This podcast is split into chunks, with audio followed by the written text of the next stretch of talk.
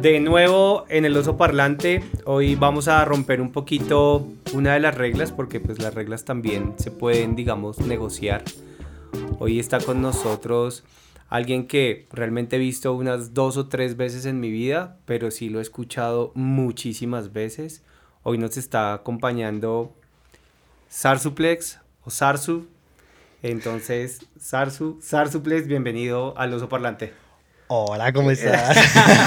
Aquí esto va a comenzar complicado porque, por ejemplo, mucho gusto, yo soy Oscar No, Esguerra. Yo sé que eres Oscar, yo sé que eres Oscar. O puedes decir oso, eh, como, bien, como bien quieras. Bueno, hoy invitamos a, a Sarsuplex para muchos. eh, un músico, un rapero, un escritor, eh, Sí, más bien un, bar- un barbero, Ah, barbero, sí. eh, un man súper buena onda. Nos hemos visto dos Por ahí- veces. Por ahí hemos hablado como dos veces y nos hemos visto como cuatro veces. Eso. O sea, como que una vez yo lo, me acuerdo, aquí hay un bar en, en Bogotá que se llama El Pepino. El Pepi. Y yo estaba con, con Tefi, pues ustedes saben que yo siempre ando con Tefi. y pasó por la calle y le digo yo a Tefi, amor, mira, es Sarsuples. Ah, amor, amor, mira, es Sarsuples, el, el, El rapero. el rapero, el que, el que es amigo de Fran, el de Delirium Tremens. Y ella, ah, tremendo. Y yo levanté la cabeza, lo miré y él me miró, levantó la cabeza y yo Y creo- nos saludamos. y ya. Y le decimos ahí el ¿qué ¿Qué hubo? Yo creo que el man no tenía ni idea quién era. No, pero yo sí fue una cara familiar para mí. Pues yo no sabía quién, quién eras, pero yo sí te saludé porque yo, este man, ¿qué hubo, weón? ¿Todo bien? en buena onda. Bueno, ¿y por qué, y por qué Sarsupe dice, venga, Oscar lo llama, le escribe, le dice, venga, venga al oso parlante, hablamos un rato porque dice que sí? Bueno, primero porque hay cercanía, ¿no? Yo conozco a tu hermana, perversa, eh, re- representante del graffiti súper importante en Bogotá. Y, eh, y esa era mi referencia, ¿no? Esa era mi referencia con- para contigo. O Ujú. sea, este man es el hermano de Marce. Eh, y bueno, y de ahí para allá también porque tenemos un amigo en común, ¿no? Frank, que fue como el, el eje de toda esta, eh, de toda esta relación. Ah, sí. Entonces, bueno, aquí hemos hecho cosas, aquí hemos hecho videos para, para mi producto pues, musical y tal. Entonces, ¿cómo no atender a una invitación así? porque vamos a estar entre parcería. ah, gracias. La verdad, esto es, esto es raro para mí porque, porque generalmente las personas que han venido hasta ahora, eh, pues yo los conozco de una historia de vida. Pero digamos metiéndonos, como aquí no hay formato y aquí no hay un orden, Ok. metiéndonos como a la cocina así re fuerte. Sarsuplex o su música como tal y una de las canciones que es bien importante para mí está en una de mis listas de Spotify que es Pare de Sufrir. Eh, Sarsuplex es un tipo que considero que es importante porque pone en, en los oídos de muchas personas como motores para cambiar. Eh, entonces estoy hablando específicamente de una canción que se llama Gratitud. Sí. Eh, yo la tengo en una lista de reproducción donde eh, ahí comparten, digamos, en la lista varios artistas bogotá, realmente colombianos, y sobre- del género del rap realmente, y ahí aparece gratitud. Y eso siento que es una canción que habla mucho de del lado bueno de, de, de todo. todo. lo malo. Sí, y de claro. todo eso. ¿Por qué gratitud? Más allá de la canción, sino por qué gratitud con todo. Es como, hace poco tenía una conversación con, con un amigo que, que me está ayudando como a darle un, un rumbo claro a mi proyecto profesional. No es que no lo tenga, sino que siento que siento la necesidad de, de hacerlo aún más profesional, ¿me entiendes? Como, como estandarizar hasta la forma en que hablamos en mi equipo de trabajo con los clientes y con la vaina, ¿no? Entonces, eh, el man me dice un día, ¿usted por qué hace música? ¿Y por qué, por qué se metió al rap? Y yo como que me dijo, pero no me lo diga, escríbalo y por qué le gusta escribir. Entonces yo, bueno, empecé. Y bueno, todo se remonta a una historia del colegio, un trabajo que me pusieron para una materia, eh, para español, me pusieron el reto de, hacer un son- de escribir un soneto con unas reglas ahí bien claras. Eh, no lo gané, entonces como que me dio rabia. Yo dije, puta, ¿cómo no voy a poder con, con, eh, con esto? Hasta que entonces, digamos que ahí empezó la obsesión como, en- como empezar a entender eh, los formatos de la métrica, digamos, las posibilidades de escribir en rima. La, la métrica es, perdón, te interrumpí. La métrica es como cómo organizar las palabras. Sí, la métrica de- tiene que ver como con el arte que estudia el, la forma en que se escriben las rimas. Ah, ok, y hay muchas formas de hacerlas. Entonces, es como eso. Y, y, entonces yo decía como, listo, ok, ahí empezó la obsesión como por intentar el, el, reto de tengo que poder escribir un soneto, así sea, no importaba lo bueno o lo malo que fuera, sino cumplir las reglas del soneto para que fuera soneto. Y, y entonces es después escribir en prosa, que es otra vuelta, y bueno, muchas vainas. Y yo decía como, como, puta, qué chimba este, este plan de, de, de, de entender esta ciencia, porque es una ciencia que, o sea, no sé, el Corán está escrito en rima, ¿me entiendes? Es como que eso es muy importante. Entonces yo, digamos, dije como, vamos, vamos en pelicularnos y empecé por ese lado. Pero luego con el, el ejercicio que te cuento que hicimos con mi amigo Néstor y es como que yo me di cuenta que mi, mi carrera y mi paso por el mundo ha sido siempre convertir todos los nos en sí. Eso, ese es el eje de, real de mi vida entera. O sea, yo soy un man nacido en una loma donde seguramente y mi, mi, ejemplo claro es mis amigos de la cuadra, muchos ya están muertos, muchos son drogadictos, muchos son ladrones, eh, familiares que tengo en la misma situación. Entonces, de, desde, desde que yo pisé el mundo, era para pa este man no pinta para nada bueno, ¿me entiendes? Y resultó que mi mamá, dentro de su amor materno y de su sabiduría, lo primero que hizo fue intentar sacarnos del barrio. Todo el tiempo lo, lo hizo. Entonces ella también convirtió sus nos personales en cis para nosotros. Y esa, ese siento yo que es como el eje temático de mi vida. Todos son nos, pero los vuelvo cis, a, a, punta de trabajo, a punta de esfuerzo, a punta de amor por, por, lo que quiero lograr. Y no se trata, digamos, como de lograr dinero o, o, o fama o nada, pero digamos, yo quería verme haciendo un disco, por ejemplo, y claramente no tenía ni, los, ni el dinero, ni los medios, ni el conocimiento, ni nada, pero hasta que lo logré. Hay una cosa que, que me pone a pensar con lo que acabas de decir, y hay un libro no, no, sé, ahí eh, Frank, que es el que edita y el que nos une acá, eh, nos ayudará ahí como en la parte de abajo a explicarlo, pero hay un libro que se llama No nacimos para semilla. Sí, No nacimos para semilla. Y total. es un colegio que, es un colegio, es un libro que en el colegio siempre nos hacen leer sí, sí. y que los de nuestra generación, los que estamos entre el los, el 75 y el 85 nacimos con muchos miedos frente a eso. Criados en la, en educados la, en la escuela del no podrás. Sí, no podrás, no se puede y todo esto es como el resultado, la única es haciendo la, las cosas mal para que te vaya bien, porque el mal Ajá. sí paga. Inclusive hay unos artistas urbanos que, que lo dicen. Que, lo dicen, ¿no? sí. eh, como grafiteros, creo que es, no sé, eh, no sé qué. Sí, no, sé, sí. no, no lo dice toxicómano, sino una de sus piezas aclaro. Claro, y lo dice irónicamente, ¿no? Sí, Como, obviamente. puta, Aclaro, parece que toca ser malo. El, el, mal paga, o sea. Entonces nos educaron en ese momento y nace, ese, está ese libro de No nacimos para semilla y es como, como eso, ¿no? Como digamos, sí, sí, sí. no, no, no, así no es la vuelta, o sea, sí nacimos no, para semilla bueno, y sí nacimos no sé, para hacer mucho. Y como que eh, no sé, de una, alcantarilla pueden hacer una flor, si ¿sí me entiendes? En un pedazo de humedad nace una planta. Y eran condiciones que no eran aptas, pero la vida se da. Y es como la, el, el, ideal que siempre me he propuesto. Entonces también monté una barbería sin tener un peso en el bolsillo, pero lo logré, si ¿sí me entiendes? Trabajando, tan, tan, tan. Y es un ejemplo que viene desde mi mamá, desde mi abuela. Mi, mi casa es un matriarcado desde el inicio. Entonces yo fui criado por mujeres, eh, reprendido por mujeres, amado por mi mamá y mi abuela porque yo fui un hijo no deseado. Uh -huh. Obviamente al principio no me querían porque pues quién va a querer un bebé que no mi mamá tenía 15 años cuando quedó embarazada de mí, entonces fue su primera experiencia sexual, o sea, fue terrible, traumático para ella. Y intentó por todos los medios deshacerse de mí y no pudo. No, pues tenía que venir a hacer un buen ruido Exacto, sí, ella me lo dijo. Un día pues, mi mamá y yo somos muy amigos porque como me tuvo tan chiquita, pues ella y yo somos casi que contemporáneos. o sea, sí, pero sí. sí, se lleva un poco, claro. Claro, ya me lleva 15 años de o sea, vida. Te... Ya tiene 52 años, ya tiene 50 años y yo o sea, tengo 35. 35. Claro. Entonces somos, podemos hablar de casi las mismas cosas, ¿sí me entiendes? Y entonces es como que desde el inicio fue una vaina muy loca, pero en mi casa es, o sea, la, la, sensibilidad femenina siempre ha estado y yo creo que eso también fue lo que me acercó al arte, ¿no? Porque eh, como que entre manes así, machos y, y, no sé, toscos, de pronto lo artístico no se desarrolla, pero mi mamá siempre fue como, venga, le doy una guitarra a ver si de pronto, venga, le, lo llevo a clases de, a un coro, un día me llevó, que no me gustó, eh, venga, a, eh, ay, hay una obra en el colegio, métase, papi, no sé, que ella siempre me insistía en, en, en la vaina. Entonces yo digo, no, señora, yo le debo la vida miles de veces, porque es que es como, como que, sí, mi entendimiento del mundo parte del, como me lo explicó una mujer. y es ya es otra, creo que eso cambia la película. Sí, no, yo, yo, yo estoy totalmente de acuerdo contigo, yo también soy educado eh, por, por mi mamá, Claro. y también soy un matriarcado total, ahí como ah, charlando, entonces por el lado de mi mamá está mi abuela, mi abuela en viuda, eh, porque mi abuelo murió por Igual. pues, una forma natural, o sea, el man era Jorge Eh, Enrique, eh. que era mi abuelo, era un man... En mi caso fue igual, también mi abuela en viuda, pero fue por violencia. Mi abuelo lo mataron en, a bala en la casa. No, mi abuelo sí, afortunadamente, pues con todo esto, a pesar de todo, pues él, él murió fue como por un tema cardíaco.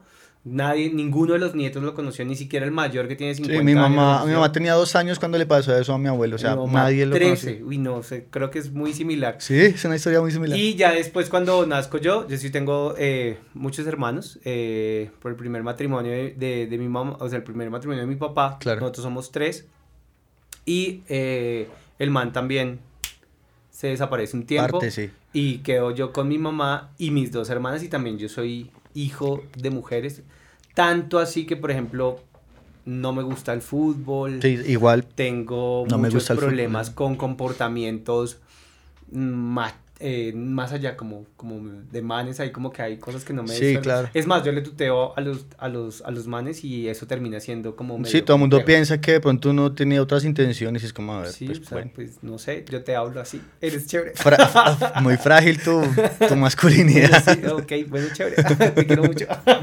sí, no nos da miedo decir te quiero. Entonces ese tipo de cosas comienzan a ser como importantes en, en verle el lado positivo a la vida, ¿no? Como en, en- más allá de en verle el lado positivo, no, no quiero entrar como una dinámica ahí positivista y... Eso también me sino- parece, sí, sino como, como, como nada, darse cuenta que hay vasos medio llenos y medio vacíos y pues intentarlo de verlo medio vacío sin pensar que la vamos a lograr siempre, porque, Claro. porque esta este camino no es fácil. No, y ¿no? ese optimismo ahí todo de mentiras es como, o sea, es que es, cae uno como en el, en ese círculo que me parece terrible del, ¿cómo se llaman estas charlas TED donde te dicen que es tu actitud la que... Sí, sí, o sea, como que, como que te dicen, otra vez vuelvo Y a te mi venden la idea, y te venden la idea de que todos algún día vamos a ser eh, los dueños del mundo. O sea, de verdad. Y hay una canción de rap de Totekin que dice, no hay lugar para tanto número uno. Y es que es cierto, o sea, bueno, la vida no, la vida, o sea, no sé, artistas como los que tú ves, o no, hay muchos detrás, hasta pueden ser mejores, pero ese man no quiere decir que sea el ejemplo de éxito, al que tú ves allá. Y hay muchas formas y Hay clases muchas de formas éxito. de éxito, ¿no? Sí. Además que eso es otra cosa.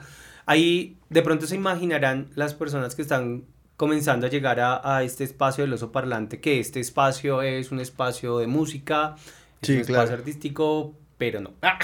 no, es, no es su prioridad. Revisando lo- las entrevistas que te hicieron previamente, o que me ayudaba pues a documentarme, porque Obvio, pues, obvio. oiga, o sea, no el estado llegar- del arte, el estado Sí, del arte. Exacto, el estado del arte. Además, bueno, ahorita cuento eso.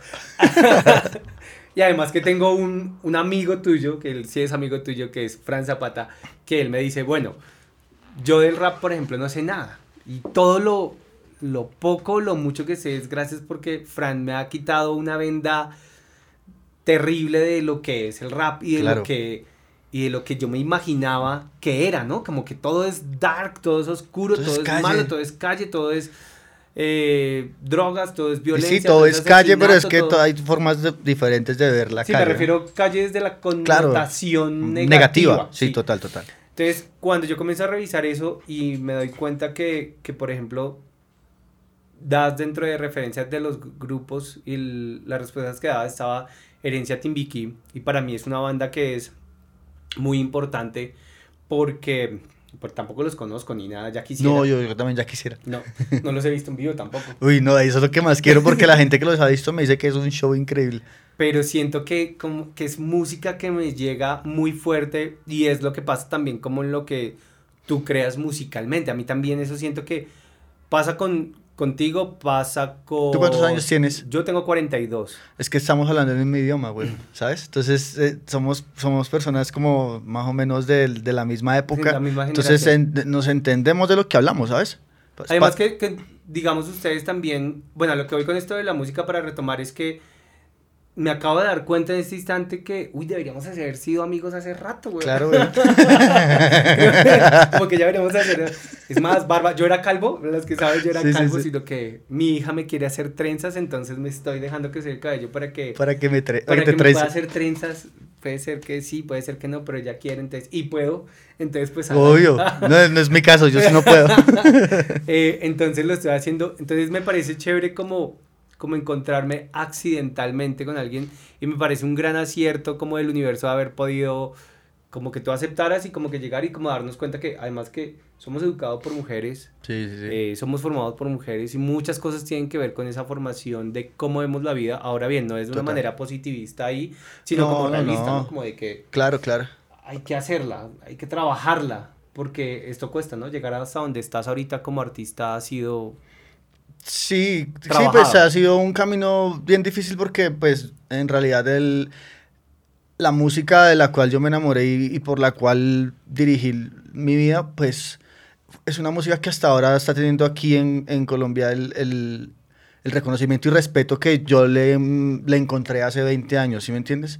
Y hasta ahora está apareciendo gente que, digamos, como tú dices, me quitaron una, una venda de los ojos porque yo pensé que era otra cosa. Y, y, y nosotros que lo vimos mucho antes, pues estamos ahorita en la obligación de reforzar esa idea positiva de que bueno, hay, muchas, hay, hay muchas formas de rap y te puede servir para cualquier... Hay días que yo quiero escuchar rap súper pesado, bien de calle, porque, no sé, hoy, hoy amanecí y lo quiero escuchar así y, está bien. Pero también otros días quiero escuchar otra cosa. Y hay, el rap tiene miles y miles de posibilidades y por eso me gusta tanto porque primero eh, me gusta que me cuenten cosas y, creo que las historias que cuentan los rappers son historias que nos pasan a todos, entonces eso lo disfruto mucho. Y segundo porque, porque se puede musicalizar dentro de cualquier contexto y me parece eso increíble, que se adapte a todo, es como que es lo lo más lindo que tiene el rap. Y, y tiene un poquito de todo lado y, y, entonces vas a muchas partes del mundo porque suena a muchas cosas y eso me parece lo más bacán. A mí me parece tremendo esto y yo realmente la primera banda que me quita como la como la careta frente a esto fue sin que suene a, a digamos adulación. Ok, ok. Eh, fueron dos bandas al mismo tiempo porque encontré un tema y después inmediatamente encontré el otro. Ok. Y fue un tema de Delirium Tremens y fue otro de Alcolíricos. No, pues y entonces... somos muy... somos, somos... Aparte que somos contemporáneos, ¿no? O sea, era Alcolíricos en Medellín. De hecho, hasta los nombres, hasta la, la, la, la esencia de cada grupo sin decir que somos iguales o que compartimos mucho respeto para lo que ellos hacen, pero somos contemporáneos también en edades, entonces creo que tenemos una percepción muy similar del rap, en, de pronto en algunos puntos nos podemos... Y, yo los encuentro a ellos y los encuentro a ustedes, pues bueno, realmente de Libro porque no sabían ni siquiera quién estaba detrás de esos proyectos y menos, mucho menos de Alcolíricos.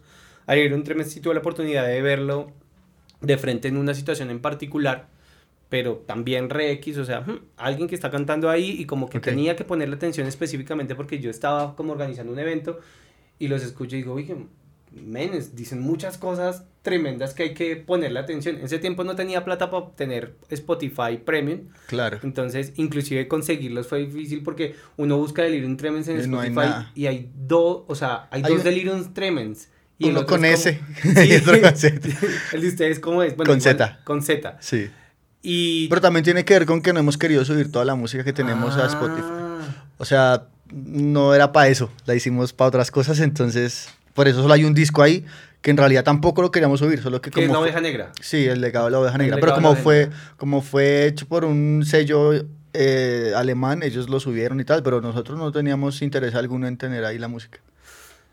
Para los que no saben, y es que los que no creen, sean creyentes y pues no necesariamente el man de arriba, porque pues bueno, dejémoslo ahí.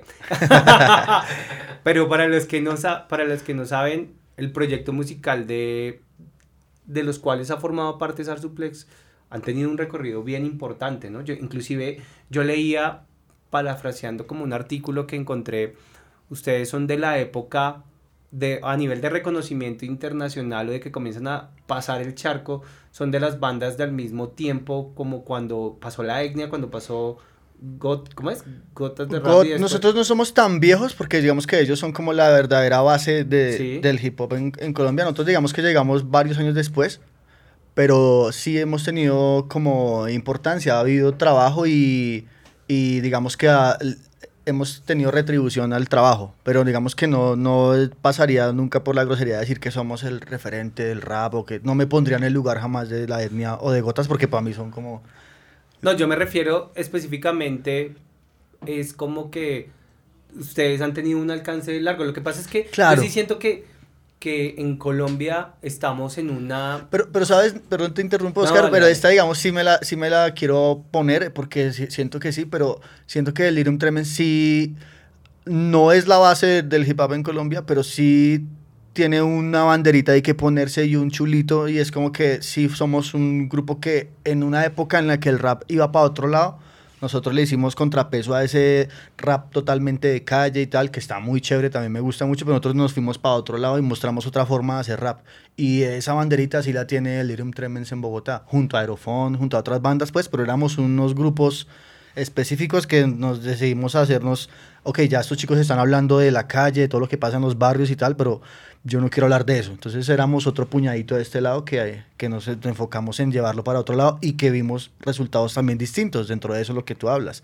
La posibilidad de, como no hablábamos de lo que todo el mundo estaba hablando, pues surgieron cosas como eh, viajes, eh, giras, vainas ¿Y así. cómo, cómo es eso de que... A lo que yo... ¿Cómo es eso de que lo escuchen a uno fuera y que acá no lo escuchen? Porque Es muy ustedes raro. llevan 20 años y yo los escucho honestamente. Claro, hace claro. un año los conocí. Claro, pero digamos que nosotros llevamos 20 años en, desde la... mm, Y, y si te digo sinceramente, como 12 desde la ignorancia total de qué es hacer música y cómo lograrlo y tal. Porque yo te hablo, una cosa es el rap, en lo que llevo menos tiempo que en el hip hop, ¿no? En el hip hop sí ya llevo como desde los 13 años. Pero haciendo rap en serio, he pasado por desde improvisar en la calle con mis amigos, e intentar rapear, va a hacerlo mal y cada vez de pronto menos mal porque la práctica uno va cogiendo pues, digamos, habilidades. Pero, pero es otra cosa eh, cuando ya entiendo, digamos, eh, hicimos un, un disco de estudio, tal. Eso es otra, otra cosa que lleva mucho menos tiempo y que seguramente es un proceso nuevo para nosotros a pesar de llevar tanto en, en este movimiento, ¿sí me entiendes? Sí, yo siento que, que en este momento nosotros, los colombianos, o bueno, de pronto mi generación o nuestra generación está en una búsqueda de cosas que perduren, que, de cosas Mm. que generen huella, eh, de contenidos que no lo estoy diciendo yo, lo dicen otras personas, estoy parafraseando y no quiero como entrar en esa controversia y es como que hay mucho producto que en musicalmente que es efímero, ¿no? Sí. Eh, inclusive Mac, el que, eh, Mac, el que estuvo acá, él lo dijo, yo le decía, oye, ¿usted por qué escucha reggaetón, men? Que eso no aguante. Me dijo, no, pues es que él tiene un mood, no sé qué. Igual la música, parafraseando otra vez a él, que él parafraseaba a otra persona, decía, es que la música que pega o, o que es comercial es la música no pienso, en cambio la música que te obliga a pensar es más difícil, pero yo siento que hay un llamado, por ejemplo ahorita que hayan tantos podcasts, que haya tanto contenido que esté buscando generar un legado o que genere digamos una intención atemporal como que se pueda escuchar en dejar una momento memoria histórica importante. una memoria sobre algo, siento que hay una necesidad y es cuando aparecen eh, las letras, no voy a hablar del género, voy a hablar de las letras, Sí, de lo que, de lo que se dice. de lo que dice Sarsuplex en medio de otras bandas y otros proyectos musicales donde digo, miércoles, dense la oportunidad, quítense de encima El formato. el formato el- del rap o hip hop o los que no sabemos, digamos, bueno, música que no conocemos, pero quítense Sí, de eso sí. y La, la la idea prefabricada de qué es lo que la gente tiene que oír también, de la forma en que se le muestra a la gente. Eso es complejo.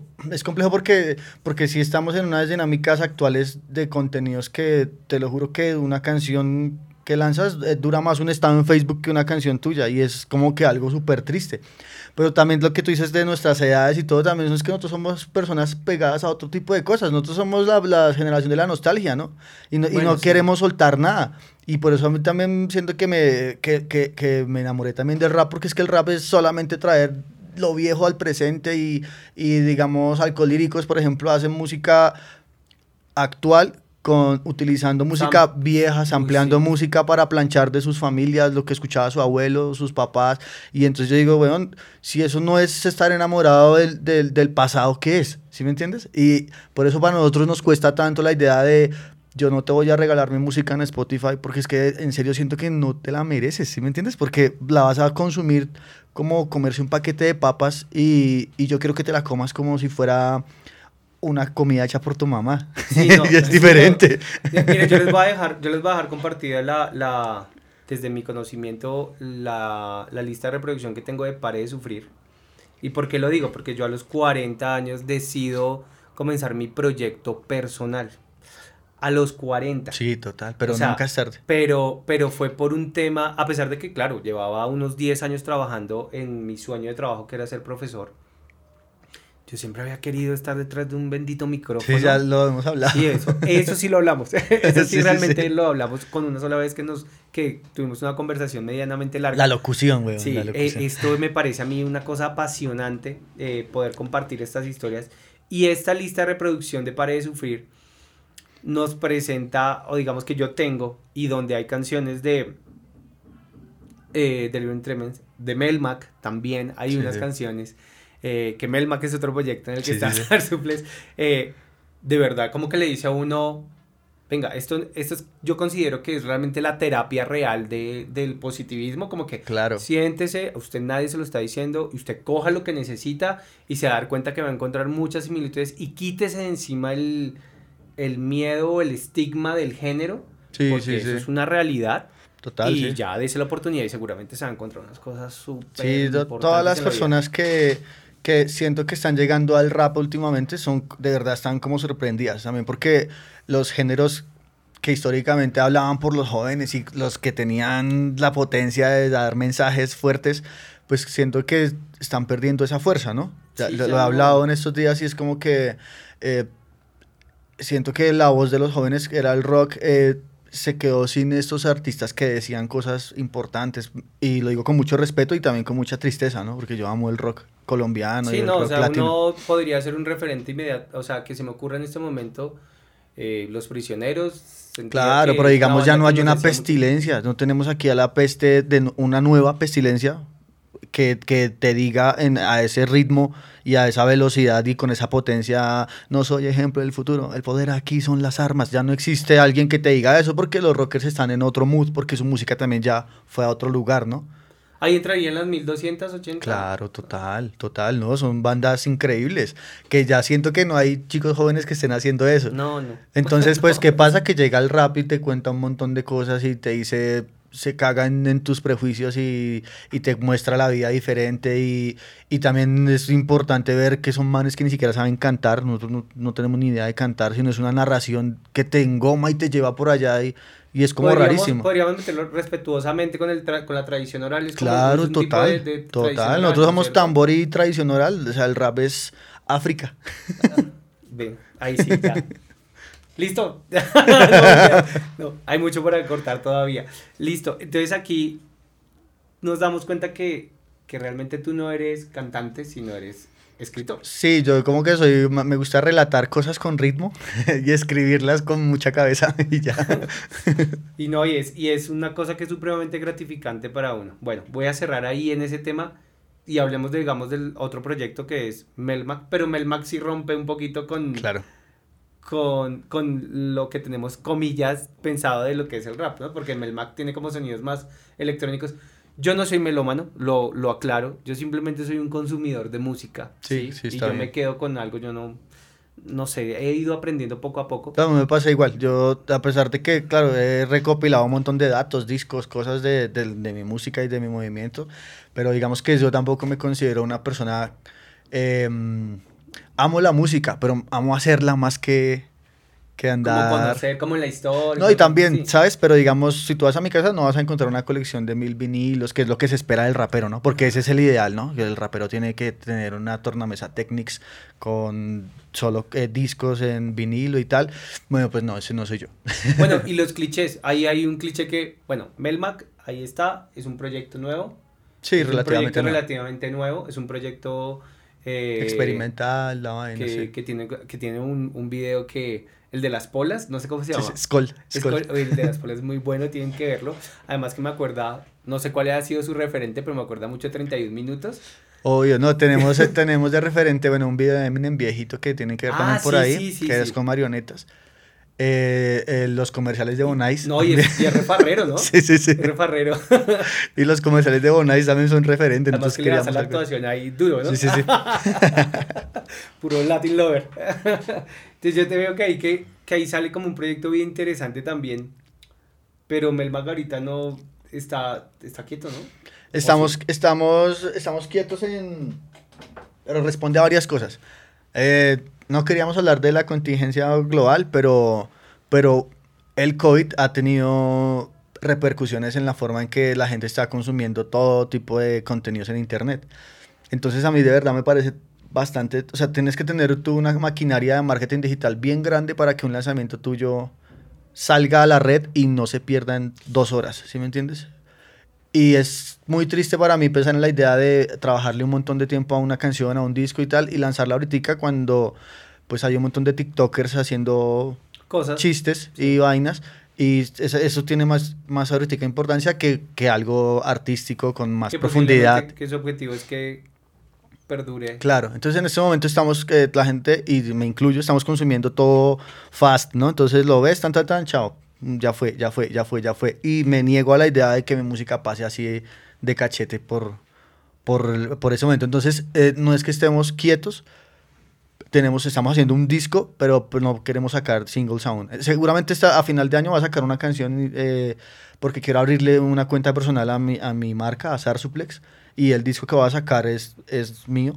Eh, pero digamos que, bueno, aparte EFO, me- mi fórmula en, en Melmax Él- 69, sí, él está afuera. él vive en Dubai y sé que va a ser muy complejo, pero yo no me quiero quedar quieto, entonces bueno, estoy haciendo un disco bien bacano con un, un parche de productores súper tesos y mm, voy a hacer unas reversiones de algunas canciones de Melma que, que digamos que tengo la necesidad de llevar a un nivel más alto porque son, siento que son canciones, digamos hay una canción que se llama Thanatos que para mí es Mm. como, "Jue- puta esa canción la adoro y le quiero dar el tratamiento que se merece porque cuando la hicimos no contábamos con, con unos recursos técnicos que ahora quiero ponerle.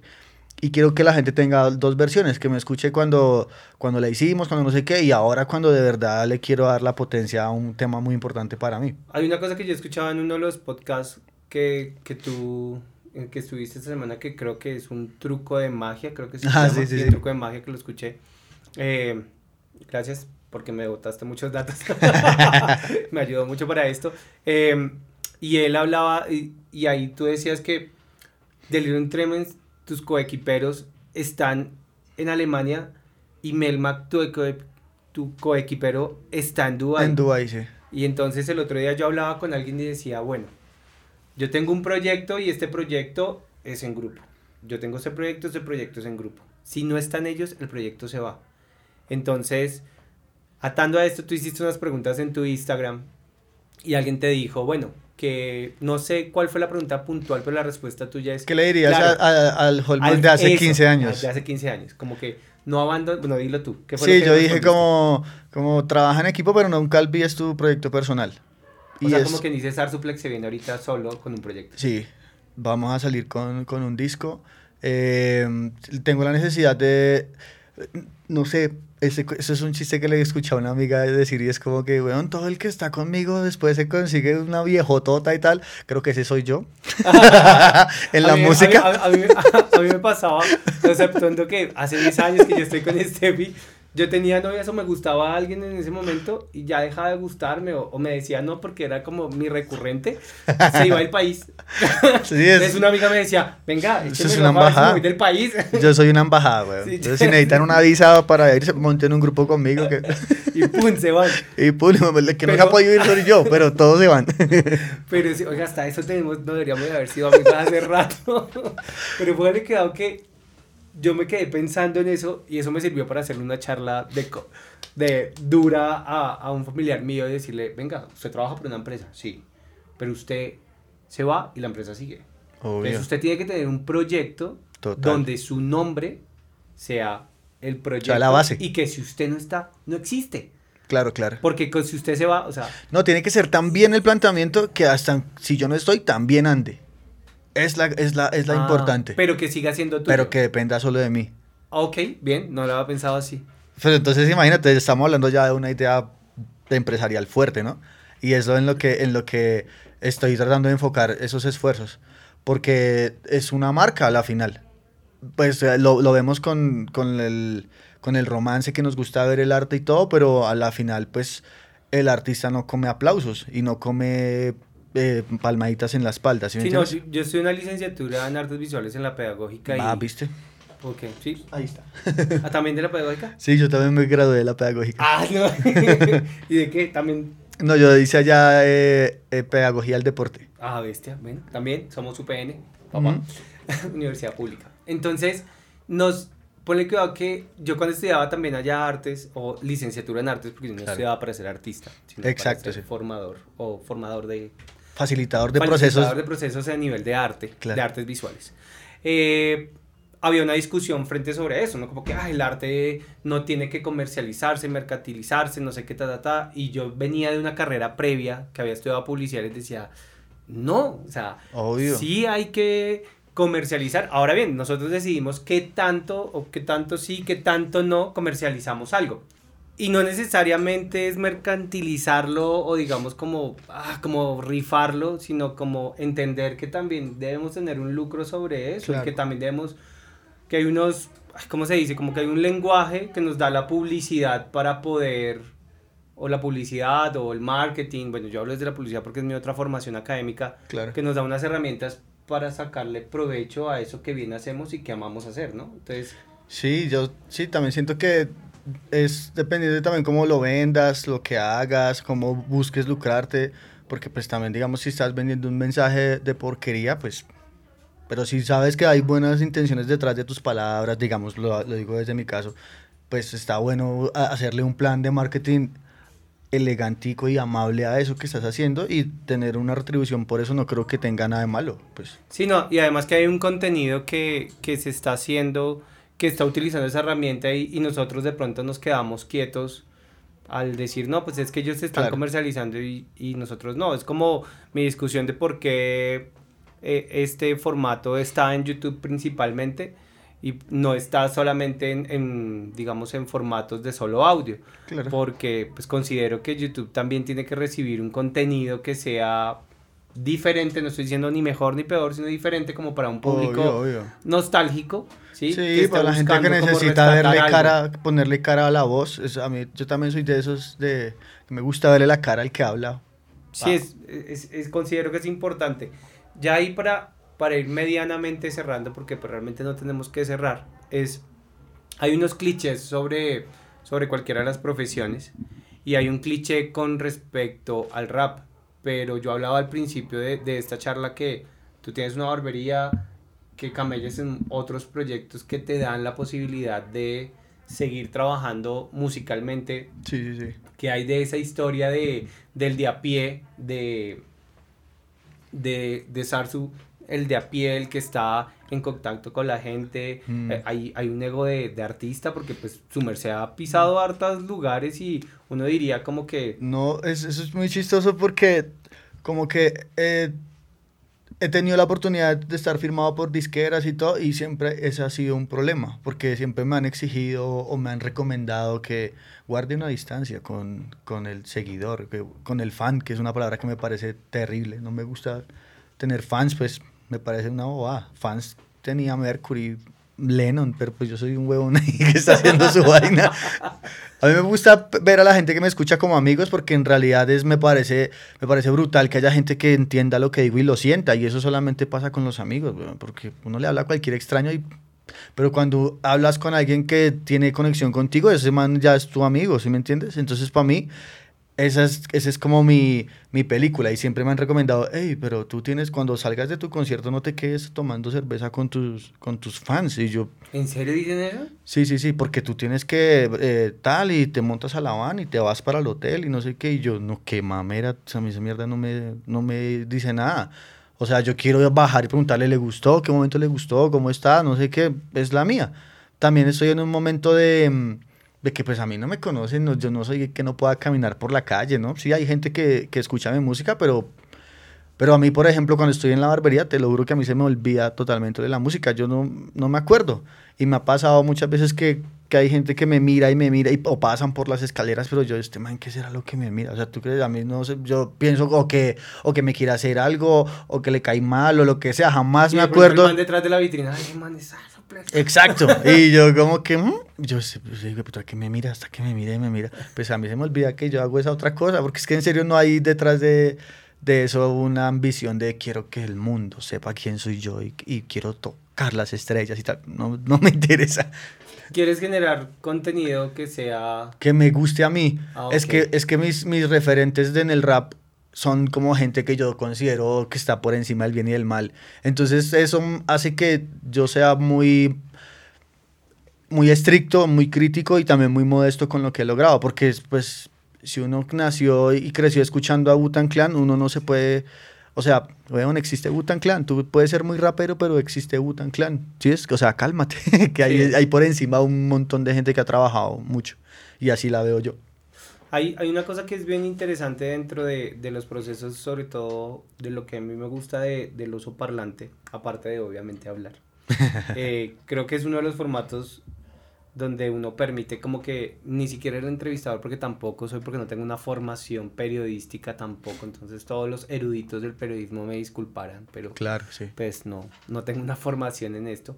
Eh, y es como que hay unos procesos que son supremamente importantes, que hay un camino que hay que recorrer, Sí, que, que hay que guerrearla, que se puede. Fandiño, eh, Fauno en el podcast anterior decía, no es un sacrificio, es un esfuerzo. total. Hay, hay unos que son más organizados, otros no tanto y logran como, pero si es como su pasión, no la abandone y vuelvo otra vez, que la, pa- que la ambición no te, su- no te nuble la, la pasión como Total, tal. sí, eso es que- porque me imagino que, que te han ofrecido, me imagino que al crecer tanto, también muchas marcas han coqueteado contigo como decir, oye, ven, sirve como, como Sí. te, te hago sponsor o bueno, te O, o pasa patrocinio". que, oye, pero ya estuvo chévere lo que hiciste, ¿por qué no ahora no pruebas a hacer una música que sea más bailable y más tal? Y yo, pues bueno, a- allá tú sí quieres hacerlo o no, claro, pero, pero sí van apareciendo unas exigencias raras que no, digamos, no me siento con ganas de complacer a nadie. Es que, es que sí, es que cuando se habla de rap se habla de otra cosa. O sea, nosotros no, yo siento que esta música no es, no es comparable a ninguna otra.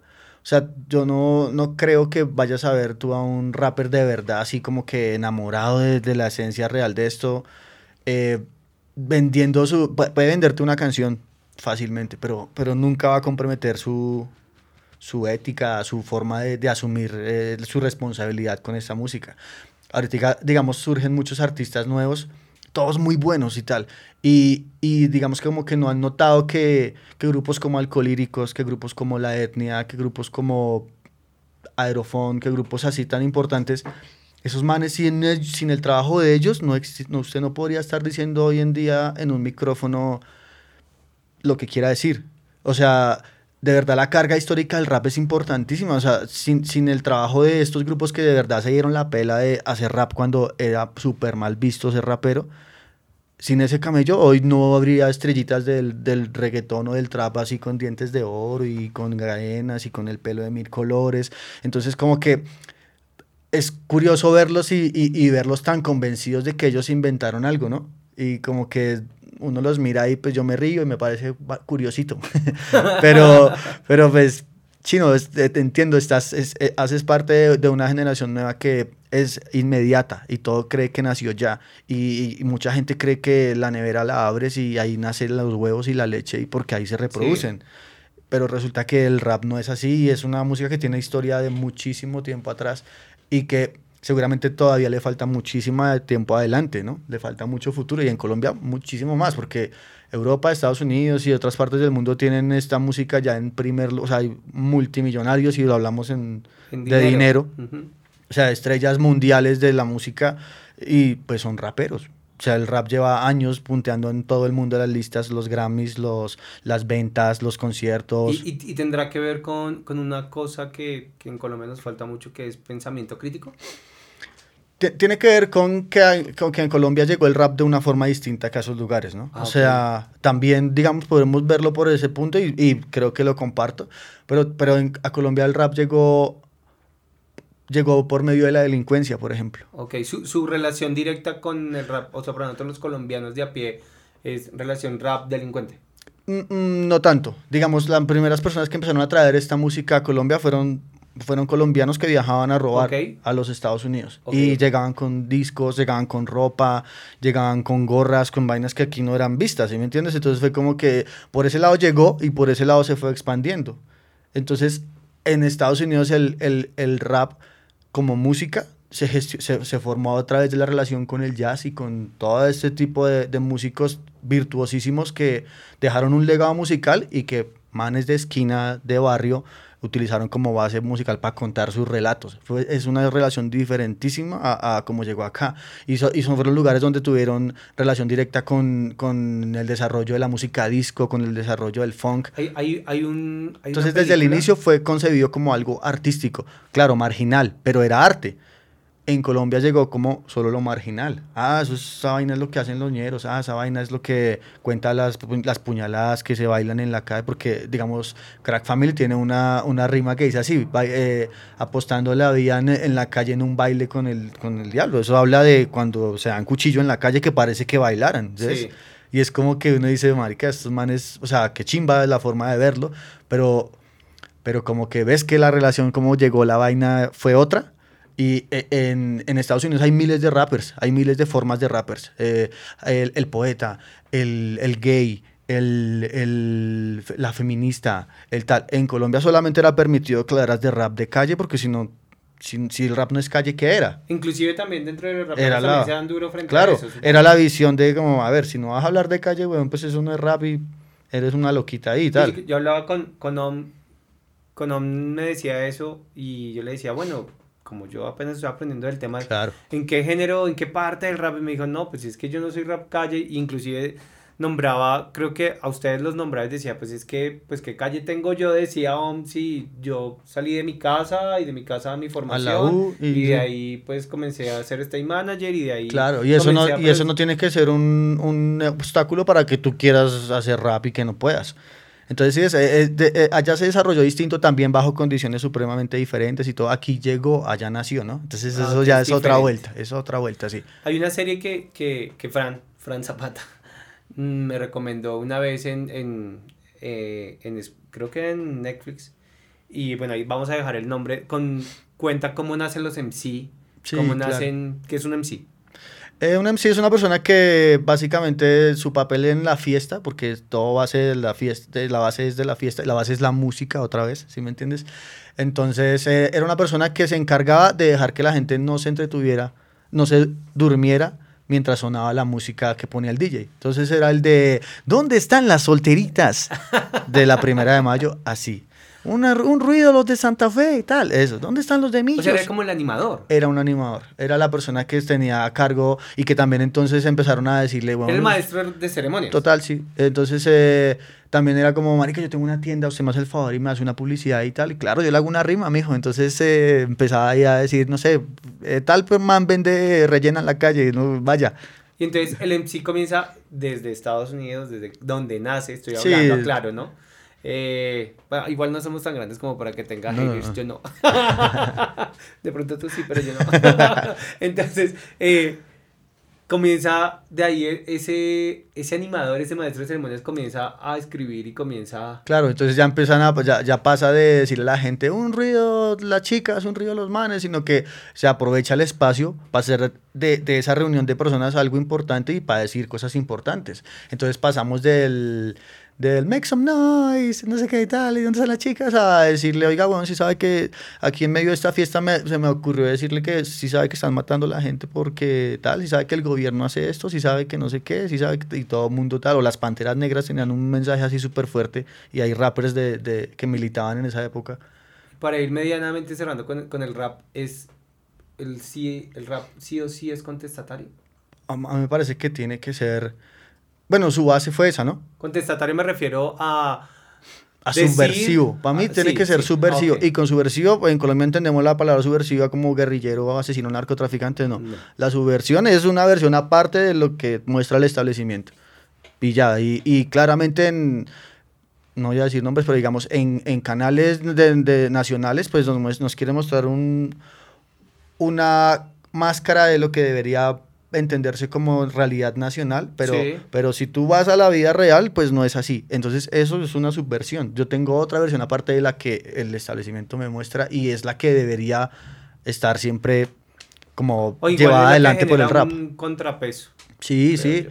Pero, pero tampoco está, esa es la, una vaina mágica del rap, tampoco estás obligado a hacer eso. O sea, tú, tú puedes hacer lo que quieras con rap. Y, y eso es también magia, ¿no? Porque es como Como, marica, usted no nació para ser músico, pero pues inténtelo. Que el rap le permita intentarlo. Y eso es algo muy bacano que tiene esa música. Es Pero como sí le muy- da la oportunidad a los que escriben. Claro, sí. claro. Y a la gente que tiene algo por decir. Y a gente que en barrios populares no tiene acceso a que su mamá le pague clases de pintura, a que su mamá le pague, a que sus papás le paguen una universidad donde sea artista, ¿sí me entiendes?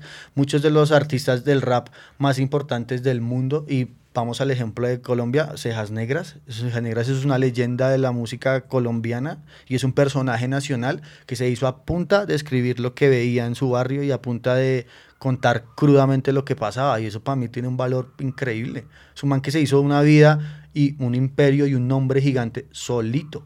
Y eso es como que, bueno, esa mierda sí es lo que debería empezar a, a explicar un rapper de verdad. O sea, que regálele ese conocimiento a la gente que lo escucha. Así de, bueno, se, se da cuenta que yo era un nadie y que yo nací para hacer nada y logré algo.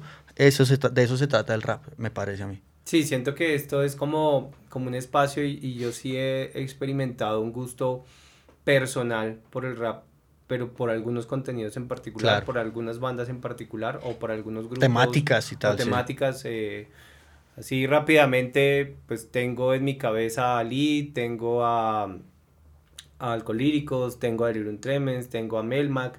eh, realmente, pues mi. Tengo a. Bueno, es que ahorita. De Los- pronto a- a cosas de abajo. los felas, a mucha Ah, gente ah, se siente ah. muy identificada porque son manes que tienen un, un lenguaje muy poderoso y una música de una potencia brutal. Pero, pero lo que te digo, también si tú tienes otro tipo, digamos, si, si vamos a mostrarle el rap al Oscar de hace 20 años, seguramente ese man en yo- ese se momento... yo le digo que no. No, claro, seguramente no. Pero digamos que, que a ese Oscar le gustaba el rap. Y 20 años atrás, tú seguramente no estarías buscando los mensajes que ahora te llegan. Claro. Entonces, seguramente estarías buscando, no, marica, eso está como muy suave para mí. A mí me gustaría en ese momento escuchar algo más, más guerrerito, más punquerito. Y hay una banda de rap que te pega, por ejemplo, existe. Ahí yo voy a contar una anécdota con el rap y bueno, de pronto tú me regalas una Todo bien. con respecto. Y es, lo primero que yo escucho de rap en mi vida es un álbum de La Etnia. Me, la gané en- me lo gané en Cali. Yo vivía en Cali, como en el año 2000. Y era soltero, vivía solo en un apartamento y escuchaba 80, lo que era la superestación allá. 88.9. Sí, ah, bueno, aquí pero era. allá, pero allá era la superestación y yo llamé y pusieron una canción y pues yo era Rolo y Rolo escuché una canción, creo que 527 si no estoy mal Sí, sí, sí. y llamé y dije eso es de la etnia y me regalaron el disco, es lo único que me he ganado en radio. Sí, sí, sí. Fui, me lo gané y no entendí y se lo regalé a mi hermana perversa y creo que ese es ella primer sí. CD que tuvo Marce de rap. Se lo regalé yo porque me lo gané accidentalmente para llegar 20 Y no años te gustó tantísimo. No, no, no me Sí. gustó tanto. A mí el, el primer disco Esa de rap que yo... con el rap. El, el primer disco de rap que yo, que yo obtuve en realidad original fue. mm, Era. ¿Qué, qué año sería? Por ahí 2007, 2006. eh, en Hip Hop al Parque, pero entonces en ese tiempo era mucho más pequeño y se llevaba a cabo en la Media Torta. Y entonces estaba tocando Conexión Frontal, que es un grupo que tenía JHT con Juan Habitual, que para mí son también como personas de muchísimo respeto. Y, y, y llego yo y estaba mirándolos y yo, uff, qué chimba ese grupo, no sé qué. Claro, ya los había escuchado en la radio nacional, eh, sobre todo, bueno, la de la Nacional, de la Universidad Nacional. Sí, sí, sí. Eh, había un programa a las 6 de la tarde que se llamaba Reino Clandestino, los viernes. Y todos los raperos esperábamos para meter un casecito y grabar todo lo que salía por ahí, porque no había, no había forma de tenerlo más, ¿no? Y grabábamos y ahí sí nos íbamos para las fiestas de rap del centro, para no sé qué. Pero todo el mundo escuchó el programa antes, la, gran mayoría. Y entonces, bueno, yo ya había escuchado canciones de ellos ahí, yo, no, qué chimba, esos manes, estás brutal, JHT, eh, Juan Habitual, no sé qué. Cuando, bueno, los manes empiezan a regalar unos discos que le tiraron a la gente. Y yo estaba bastante lejos. Entonces estaba hablando con unos manes y diciéndoles, no, pues yo, en la vida, ¿quién se va a ganar esa mierda? Y los lanzaban y, y esos la gente se mataba por el disco y no sé qué. Y yo así hablando con el man, cuando es que siento un frascazo en el pecho, huevón, así durísimo. Y yo, hijo de puta. Hice así y era el CD de los manes. Me, o sea, me cayó sin esperarlo y diciendo en ese momento que, que nunca lo iba que nunca le iba a caer un disco a uno. Y entonces el man es como, todos nos cagamos de la risa, no sé qué, lo guardamos y llegué a mi casa a escuchar ese disco y no, fue brutal, güey. Entonces ahí ya conocí otra forma de rap, porque fue muy raro. Digamos, yo también lo primero que escuché de rap fue como la etnia, ¿no? Eh, tal, y la etnia siempre con su mensaje duro de lo que pasaba en las cruces y en el centro y tal, y en Ciudad Bolívar y todo. Y entonces después esa canción sí fue la que me volvió loco. Eh, llega Gotas de Rap.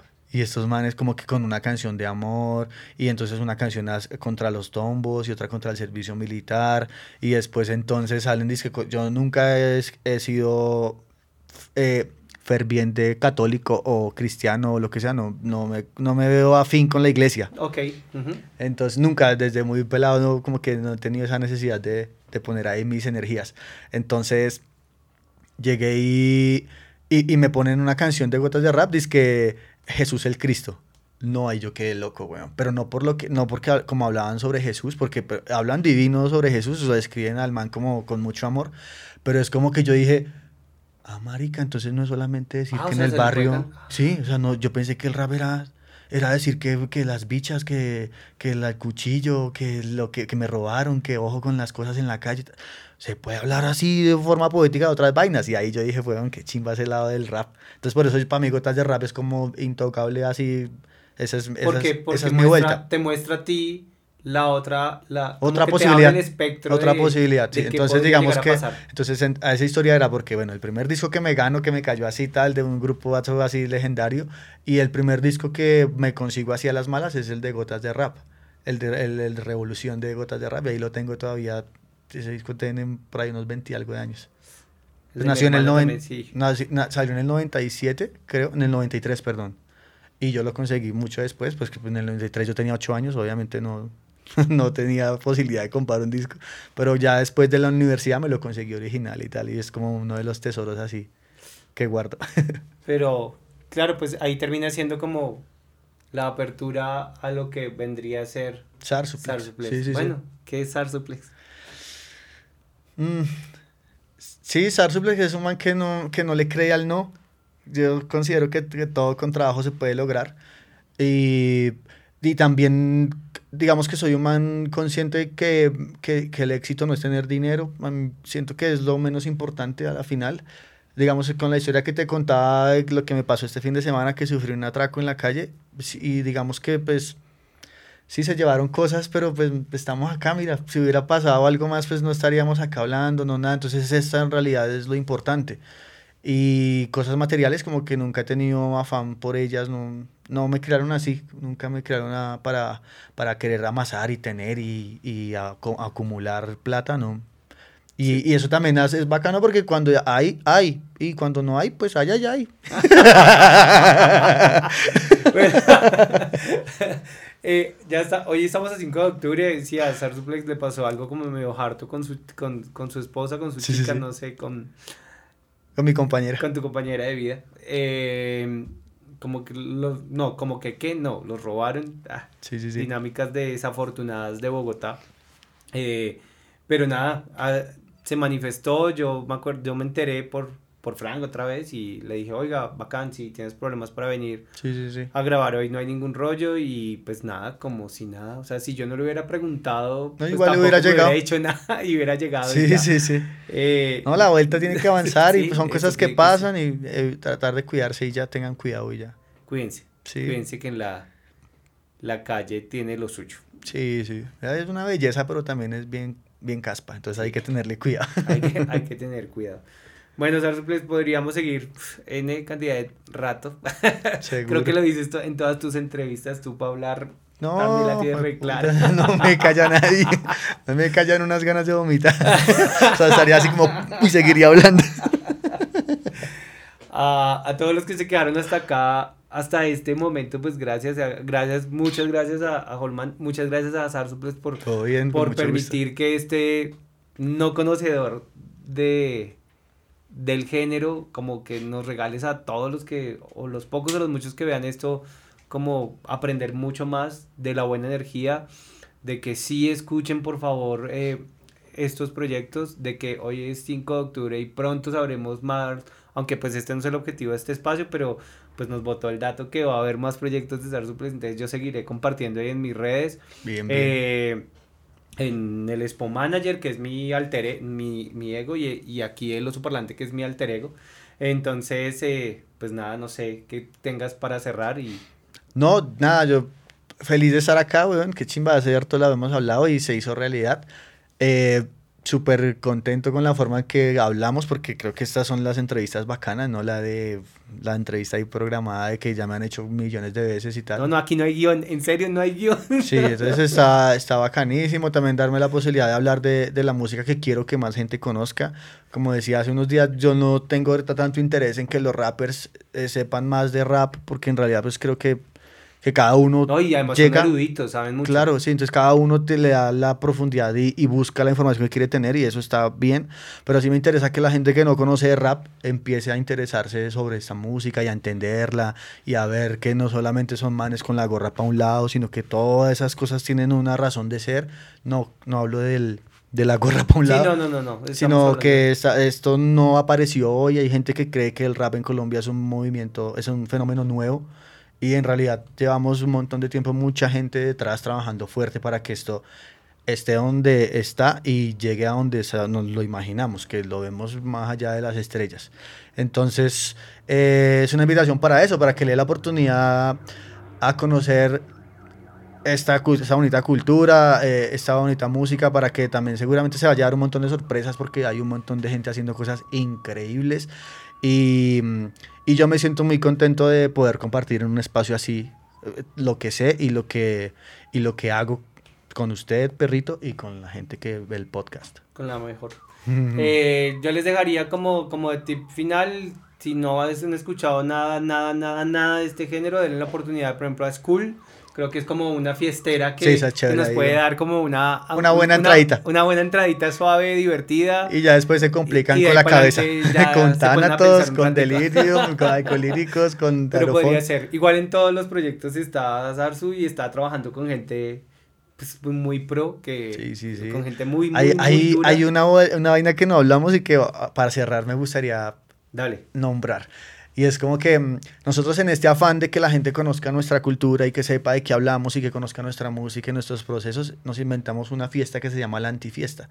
Y es una fiesta en la que eh, la gente va a escuchar rap únicamente en español, la mayoría de hecho aquí en Colombia, y rematamos esa fiesta con salsa brava, así vieja. Y esa es mezclada por...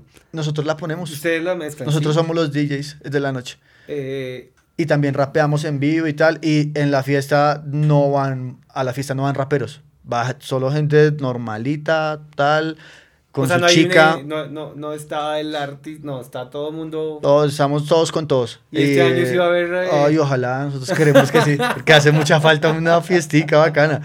Pero bueno, entonces ahí, eh, si tienen curiosidad algún día, en mis redes sociales siempre estoy avisando, hay tantifiesta tal día, y como les digo, es un ambiente súper amable, mm, no, hay, no va mucho rapero, porque como que seguramente hay otros lugares, pero digamos, eh, rematamos una rumba de fies- fiestera así salsa brutal y siempre hay un invitado así del género bien importante, pues entre ellos, digamos, hemos tenido a Roca de Tres Coronas, a Gambetta de Alcolíricos, a Castro también de Alcolíricos, a, a, a, perdón, a Jeffrey de Aerofón, a Apache, eh, bueno, hemos tenido gente así como grandota, entonces, y estas personas hacen su, su presentación, cantan sus dos o tres canciones y la salsa la ponen ellos. Entonces es como que, venga, yo quiero saber este rapero que solo ¿Qué- hace rap y tal, que es la música que escucha. es Y, que- y son un éxito y tal las fiestas, entonces invitadísimos para que conozcan un lado amable de lo que hacemos como cultura y, y sobre todo de, de que noten que hay un montón de procesos atrás que queremos hacer evidentes en esa fiesta. Gracias, Arzu, de verdad, gracias por todo el tiempo, por toda la energía para este espacio, eh, pues como por todo el conocimiento compartido hoy. Uf, No, ustedes, y muchas que gracias. la gente que, que, no sé, voy a, voy a hacer mucho énfasis en que se den la oportunidad de, de verlo, de, desde alguien que no conoce el género, desde alguien que simplemente lo consume de una manera pues tímida. Claro, claro. eh, pues que nada, también está que- muy chévere. Sí, no, es, es- muy importante para siento- nosotros. Siento, siento que, siento que es, es como el nuevo público, ¿no? Es como Sí, sí, sí, sí, que no, es una nueva conquista para nosotros. Yo siento es como, como qué golazo que alguien que, que no sabía de rap o que no le interesaba eh, esté llegando porque vio trabajo detrás y eso es lo más valioso. Mm, Y no olviden el trabajo audiovisual de esta gente. Es Sí, sí, sí. brutal, Ah, le- le- le metemos- muy dura Le detrás. metemos con cariño, sí. Mucho cariño al audiovisual, mucho cariño al audiovisual. Nada, ahora sí, el que mucho se despide, pocas ganas tiene de irse. Eh, pues ustedes sí se van, pero nosotros no, acá nos ah. quedamos. Entonces, muchas gracias por haberse quedado en el oso parlante. Eh, la mejor energía para todos y por favor, métanle mucho cariño a este proyecto. Véanlo, compártanlo y tómense el tiempo de escucharlo. No es más, gracias. Chao a todos, pasen los caminos de todos y nos vemos por ahí en las calles y en los escenarios. Un aplausito, nos lo merecemos. Obrigado.